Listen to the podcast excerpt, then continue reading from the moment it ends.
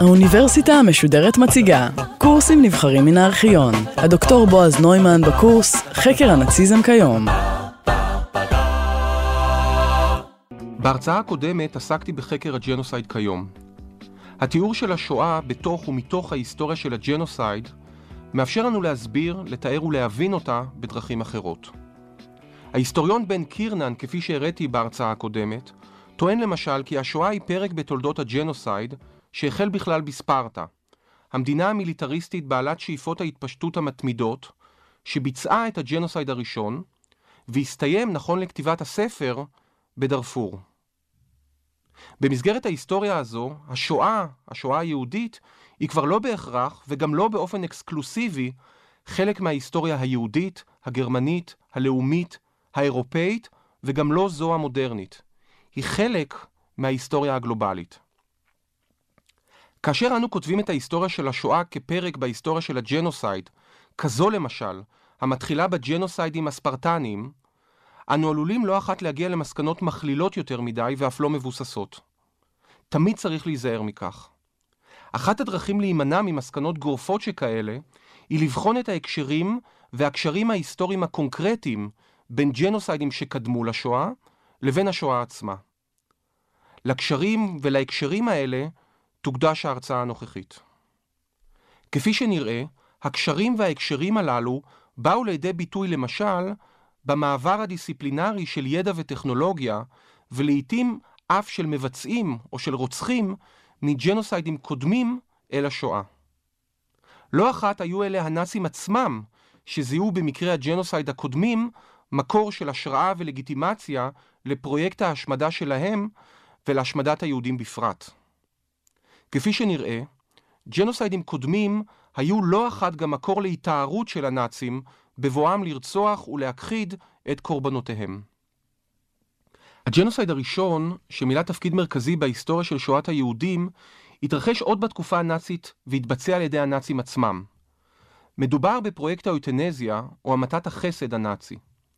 במסגרת פרויקט זה נרצחו נכים, או כאלה שהוגדרו נכים, מבחינה פיזית ו/או מנטלית. ראוי לציין כי האוטנזיה לא הייתה באמת המתת חסד שנועדה להקל על כאבם וסבלם של חולים חשוכי מרפא. מבחינת הנאצים היא לא הייתה אלא מכבסת מילים לחיסול של בני אדם שנתפסו על ידם כסובלים ממה שהם כינו חיים שאינם ראויים לחיותם. קורבנות האותנזיה לא בהכרח סבלו ממחלות סופניות ולא מתו את מה שנקרא המוות היפה בכבוד וללא כאב. פרויקט האויטנזיה היה הפרק הראשון בג'נוסייד הנאצי. קורבנות פרויקט האויטנזיה היו הקבוצה הראשונה שנועדה, כך על פי הנאצים, להשמדה. רצח הנכים במסגרת הפרויקט החל בספטמבר-אוקטובר 1939. קורבנותיו הראשונים היו תינוקות וילדים. רק לאחר זמן מה נוספו להם גם המבוגרים. במקרה של האויטנזיה, ובניגוד לפתרון הסופי של הבעיה היהודית, מצויה בידינו פקודת השמדה מה-1 בספטמבר 1939, שנחתמה בידי אדולף היטלר. בסופו של דבר, הוקמו שישה אתרי השמדה על אדמת גרמניה. בינואר 1940 נפתח בבית כלא ישן במדינת ברנדנבורג מרכז הרצח הפעיל הראשון בהיסטוריה, כפי שכינה זאת ההיסטוריון הנרי פרידלנדר, שקורבנותיו נרצחו בו בתא גז. בסך הכל נרצחו במרכזי האוטנזיה כ-70 אלף בני אדם. באוגוסט 1941 הופסקו המטות החסד, בעיקר כתוצאה מלחץ ציבורי. בכך הסתיים השלב הרשמי של הג'נוסייד הזה. ועם זאת, הוא המשיך בגרסה פראית ולא ממוסדת. בשלב זה, מעריכים ההיסטוריונים, נרצחו עוד מספר עשרות אלפי נכים. טיעונו העקרוני של הנרי פרידלנדר הוא שפרויקט האויטנזיה לא היה רק תקדים לפתרון הסופי של הבעיה היהודית, ג'נוסייד אחד שהקדים מבחינה כרונולוגית את הג'נוסייד האחר, אלא היווה כמעט מכל בחינה שהיא את המקור ואת התשתית לפתרון הסופי. במסגרת פרויקט האויטנזיה נוסח, פותח ועוצב המכניזם שמאוחר יותר פשוט יועתק אל מחנות ההשמדה בפולין. הקשר בין פרויקט האויטנזיה לפתרון הסופי נוצר כאשר בראשית 1941 החל היינריך הימלר להתעניין אצל ראש לשכתו של היטלר, פיליפ בולר, באפשרות להשתמש בצוותים ובמתקנים של פרויקט האוטנזיה, בדיסציפלינת הרצח שפותחה במסגרת הפרויקט, לצורך רצח אסירים במחנות. פרידלנדר מציג רשימה ארוכה של מרכיבים דומים, ולעיתים אף זהים בין שני הפרויקטים. לא מדובר רק בדמיון מקרי, אלא בקשר היסטורי קונקרטי בין שני הג'נוסיידים, שהתבטא בהעברה של ידע, פרקטיקות של רצח ואף צוותים. חזות נורמלית ומטעה של בתי חולים, במקרה של האויטנזיה, וחזות נורמלית ומטעה של מחנות עבודה, במסגרת הפתרון הסופי. בשני המקרים שימשו אלה להסוות את מעשי הרצח, ועוד קודם לכן להטעות את הקורבנות. בשני מקרי הג'נוסייד השתמשו הנאצים בשפה מטעה. בשניהם נוצל כוח עבודתו של הקורבן. בשני המקרים טופל רכוש הקורבן בצורה דומה. הן בפרויקט האוטנזיה והן בפתרון הסופי, השתמשו הרוצחים בתאי גז לרצח קורבנותיהם, שבהם הותקנו לא אחת ברזי מקלחות, או מה שנקרא מקלחות. בשניהם נשרפו הגופות בקרמטוריומים, ולעיתים, עוד לפני כן, נקצרו איברים לצרכים רפואיים, או כאלה שמכונים רפואיים, כאלה ואחרים. בשניהם התבצע שוד של הגופה עצמה, למשל של גשרים ושיני זהב ועוד. הביטוי המובהק ביותר לקשר בין פרויקט האוטנזיה לזה של הפתרון הסופי, היה המעבר של כוח אדם בכיר וזוטר מהראשון אל השני. והרשומה ארוכה. הנה שתי דוגמאות בלבד. אימפריד אברל, ששימש כמנהל מרכזי הרצח בברנדנבורג ובברנבורג במסגרת פרויקט האוטנזיה, הפך לימים למפקדו הראשון של מחנה טרבלינקה. הורסט שומן, מנהל מרכזי הרצח של אויטנזיה בגרפנאק ובזוננשטיין, ביצע ניסויים באושוויץ, בין היתר בעיקור המוני באמצעות קרני רנטגן. אחד ההבדלים בין שני הפרויקטים היה מקומם ומעמדם של הרופאים בתהליך הרצח.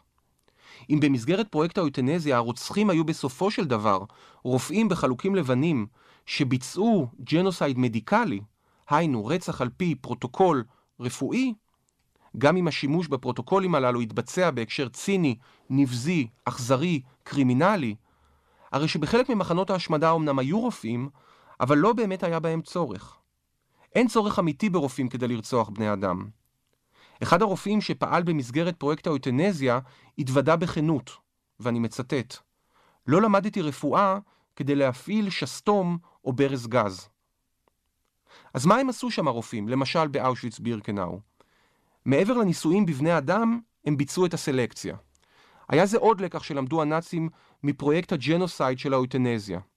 כאשר אדם בחלוק לבן אומר לך ללכת ימינה או שמאלה, בין שמדובר ברופא אמיתי ובין שבמתחזה, בדרך כלל ייטו בני אדם להאמין לו ולסמוך עליו.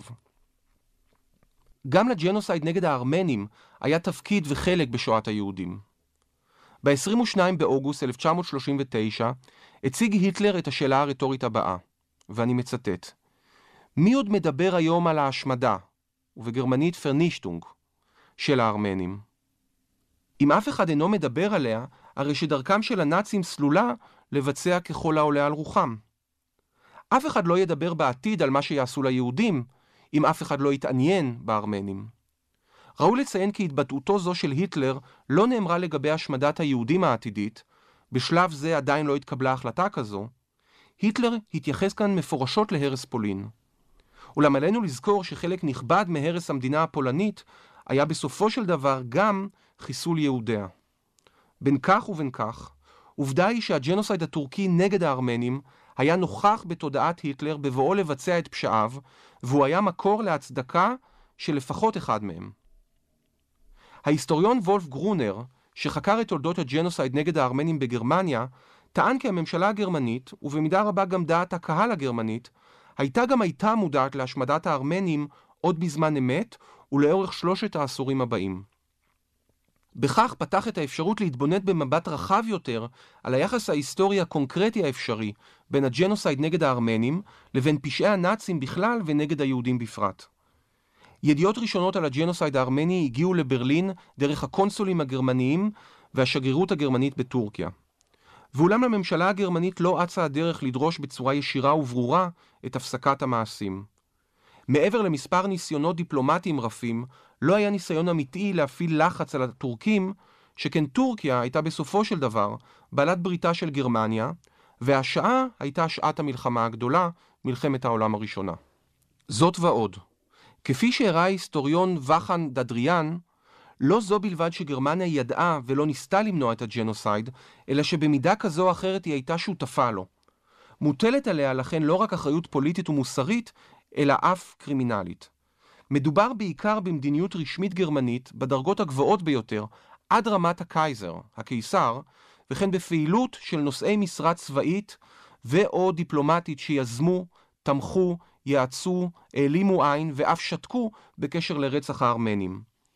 במספר מקרים היו אלה קציני צבא גרמנים שנתנו את פקודות הגירוש שהובילו בסופו של דבר למותם של אלפים ואולי עשרות אלפי ארמנים. באחד המקרים היה זה קצין ארטילריה גרמני שחיסל את הרובע הארמני של העיר אורפה והפך אותה לאיי חורבות. בכך חרץ את גורלם של כ-25 אלף תושבי הארמנים. מ-1933 אפשר לזהות יותר ויותר קולות בגרמניה ובמדינות אחרות שישבו בין המקרה הארמני לבין גורלם המתגבש של היהודים. בראש ובראשונה ראוי להזכיר את ספרו הידוע של פרנץ ורפל, 40 הימים של מוסא דג מ-1933, שזכה להתהודה גדולה בעולם כולו. ורפל לא השווה ולמעשה כלל לא הזכיר את היהודים בספרו, אך הכתובת הייתה על הקיר. ביקורות רבות על הספר שהופיעו מחוץ לגרמניה ובין היתר בארץ ישראל, זיהו את הדמיון בין שני המקרים. בפברואר 1934 הוחרם הספר בגרמניה. אט אט הפך הג'נוסייד נגד הארמנים למקרה ההתייחסות האפשרי היחידי בבואם של גורמים כאלה ואחרים להתייחס לגורל היהודים, שהרי שתי הקבוצות חיפשו מקלט. הקהילה הבינלאומית התעלמה ואף בגדה בהן. הן היהודים והן הארמנים לא הבינו בזמן אמת את הצפוי להם. ספרו של ורפל אומנם הוחרם בגרמניה, אך עדיין נקרא גם על ידי יהודים בהיחווה, אפילו בגטאות. לחלקם ככל הנראה, הוא אף שימש השראה למעשה ההתנגדות. לא רק ג'נוסייד נגד הארמנים היה מקור השראה ולגיטימציה לפשעי הנאצים. כאלה היו גם מה שהנאצים תפסו כג'נוסיידים שביצעו האימפריות הקולוניאליסטיות הגדולות, ובראשן בריטניה, צרפת ובלגיה, נגד האוכלוסיות המקומיות. ראוי לציין כי הזיהוי הנאצי את מעשי ההרג והרצח בקולוניות כג'נוסייד אינו ייחודי רק להם, והוא טענה מקובלת כיום על היסטוריונים רבים. היטלר עצמו התייחס לתקדים הקולוניאלי בכל האמור לגבי מדיניותו במזרח. ב-17 בספטמבר 1941 טען היטלר כי המאבק הגרמני על הגמוניה בעולם יוכרע רק אם תשכיל גרמניה לתפוס את הטריטוריה הרוסית. אולם טריטוריה זו, כך היטלר, מאוכלסת על ידי העמים הסלאבים. הטריטוריה הרוסית היא ההודו שלנו, קבע היטלר. ובדיוק כפי שהשלטון האנגלי שלט על הודו באמצעות קומץ אנשים, כך אנו נשלוט על טריטוריה קולוניאלית זו שלנו. אנו נספק לאוקראינים כיסויי ראש, שרשרות זכוכית כתכשיטים, ואת כל מה שילידים קולוניאליים אוהבים. ובכל האמור לגבי מחנה הריכוז, ללא כל ספק מרכיב חשוב ומכריע בג'נוסייד הנאצי, הרי שלא היו אלה הנאצים שהמציאו אותו, וגם לא הראשונים להשתמש בו. היו אלה הבריטים שהמציאו את מחנה הריכוז כחלק מהפרויקט הקולוניאלי שלהם, ואף כינו אותו כך, concentration camp. לראשונה השתמשו בו הבריטים בדרום אפריקה במסגרת מלחמת הבורים. מכל מקום, הנאצים היו מודעים היטב לכך שמחנות הריכוז שלהם, הקונצנטרציונס לאגר, אכן היו המצאה בריטית ששירתה אותם נאמנה בקולוניות שלהם. כפי שהראה זאת ההיסטוריון פול מור, ההתייחסות הנאצית להיותם יורשיהם של הבריטים החלה מיד לאחר ליל הבדולח בנובמבר 1938. כמענה לתגובות הנזעמות בקרב הקהילייה הבינלאומית בכלל, ובזו הבריטית בפרט, החלו הנאצים לציין את העובדה שלא הם המציאו את מחנה הריכוז, ולא היו הם הראשונים להשתמש בו. פרסומים רבים מסוף שנות ה-30 בגרמניה הצביעו על הצביעות של הבריטים שתוקפים עתה את גרמניה הנאצית על השימוש במחנות ריכוז. גם היטלר היה שותף למערכה התעמולתית הזו, שנועדה להצדיק לא רק את מדיניות הרדיפה והדיכוי הנאצים, אלא גם ובעיקר את השימוש במחנות ריכוז. בנאום מ-1940 לרגל שבע שנות כהונה כקנצלר, האשים היטלר את הבריטים במה שהוא כינה מטרות חומריות, ובמדיניות אכזרית שכוונה נגד נשים וילדים בזמן מלחמת הבורים. זאת ועוד, הבריטים המציאו את מחנה הריכוז, אמר מנהיגה של גרמניה הנאצית, ואני מצטט, אנחנו רק קראנו עליו באנציקלופדיה, ואז מאוחר יותר העתקנו אותו. כמקורות השראה ולגיטימציה לג'נוסייד הנאצי שימשו לא רק אירועים מההיסטוריה הקרובה, כמו רצח העם הארמני או הדיכוי הקולוניאלי של אימפריות אירופאיות, אלא גם מה שנחשב על ידי היסטוריונים רבים כיום כג'נוסייד הגדול והמקיף ביותר בהיסטוריה. הג'נוסייד האירופי באמריקה שהחל מהמאה ה-16. ההיסטוריון דיוויד בלקבורן הראה כי התפיסה הגרמנית את מזרח אירופה כמרחב מחיה, כלבנסראום, הייתה זהה לזו של האמריקאים את המערב שלהם. הוולגה חייב להיות המיסיסיפי שלנו, קבע היטלר בסתיו 1941.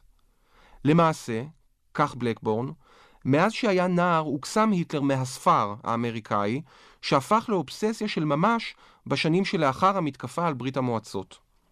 בין היתר, טבע היטלר את, את הפנטזיות שלו ממה שקרה בספרי המערב הפרוע של קרל מאי. בספטמבר 1941 פינטז אדולף היטלר כי בתוך 20 שנה ההגירה האירופאית לא תהיה עוד לאמריקה, אלא למזרח אירופה. והימלר מצידו קבע בחוברת מ-1942, הנושאת את הכותרת דר אונטרמנץ', תת האדם, כי כאשר המתיישבים הגרמנים יאכלסו את המזרח, יבייתו את יערותיו הקדמוניים האינסופיים וייבשו את הנהרות של אזורי האדמה השחורה, הרי שהם יהפכו אותו, במילותיו הוא, לגן עדן, לקליפורניה אירופאית. על בסיס תפיסת המערב הפרוע האמריקאית, התייחסו נאצים רבים אל אזורי מרחב המחיה הגרמני במזרח אירופה כאל המזרח הפרוע. המשוואה המזהה את תושבי המזרח הפרטיזנים, הסלאבים והיהודים עם האינדיאנים הייתה מקובלת למדי.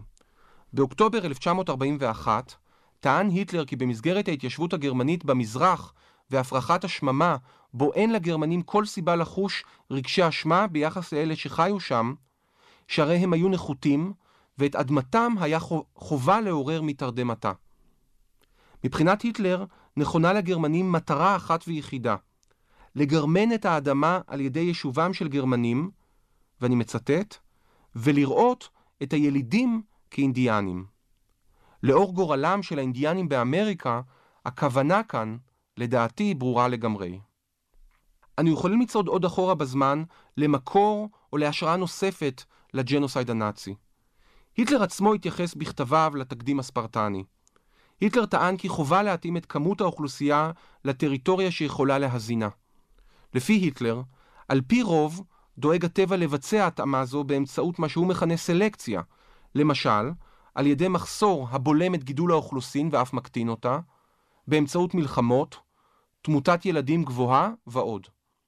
עם זאת, לפי היטלר, גם לאדם דרכים לבצע התאמות יזומות. היטלר היה מודע לכך שמעשה כזה עלול להיתפס לא הומני, אך לטענתו, ואני מצטט, ההומניות אינה אלא משרתה של חולשותיו של האדם, ולאמיתו של דבר המשמידה האכזרית ביותר של קיומו. התקדים שעליו מתבסס היטלר הוא זה הספרטני, שביקש לשמור על, ואני חוזר ומצטט, ערכם הגבוה הגזעי של הספרטנים. היטלר זיהה בספרטה את המדינה הראשונה שניהלה מדיניות גזע מתוכננת על ידי נטישת ילדים חולים, חלשים, מעוותים, כלומר על ידי השמדתם. לטענתו, ההשמדה, ואני מצטט, שומרת על כבוד האדם, ובמציאות אלפי פעמים הומנית יותר, לעומת טירוף הרחמים בין זמננו, שבו אנו משמרים את חייהם של בני האדם החולים ביותר. סוף ציטוט. כעשר שנים לפני הפעלתה, מסרטט כאן אדולף היטלר את הג'נוסייד הנאצי הראשון, את האוטנזיה, שכפי שראינו, תוביל אל השואה.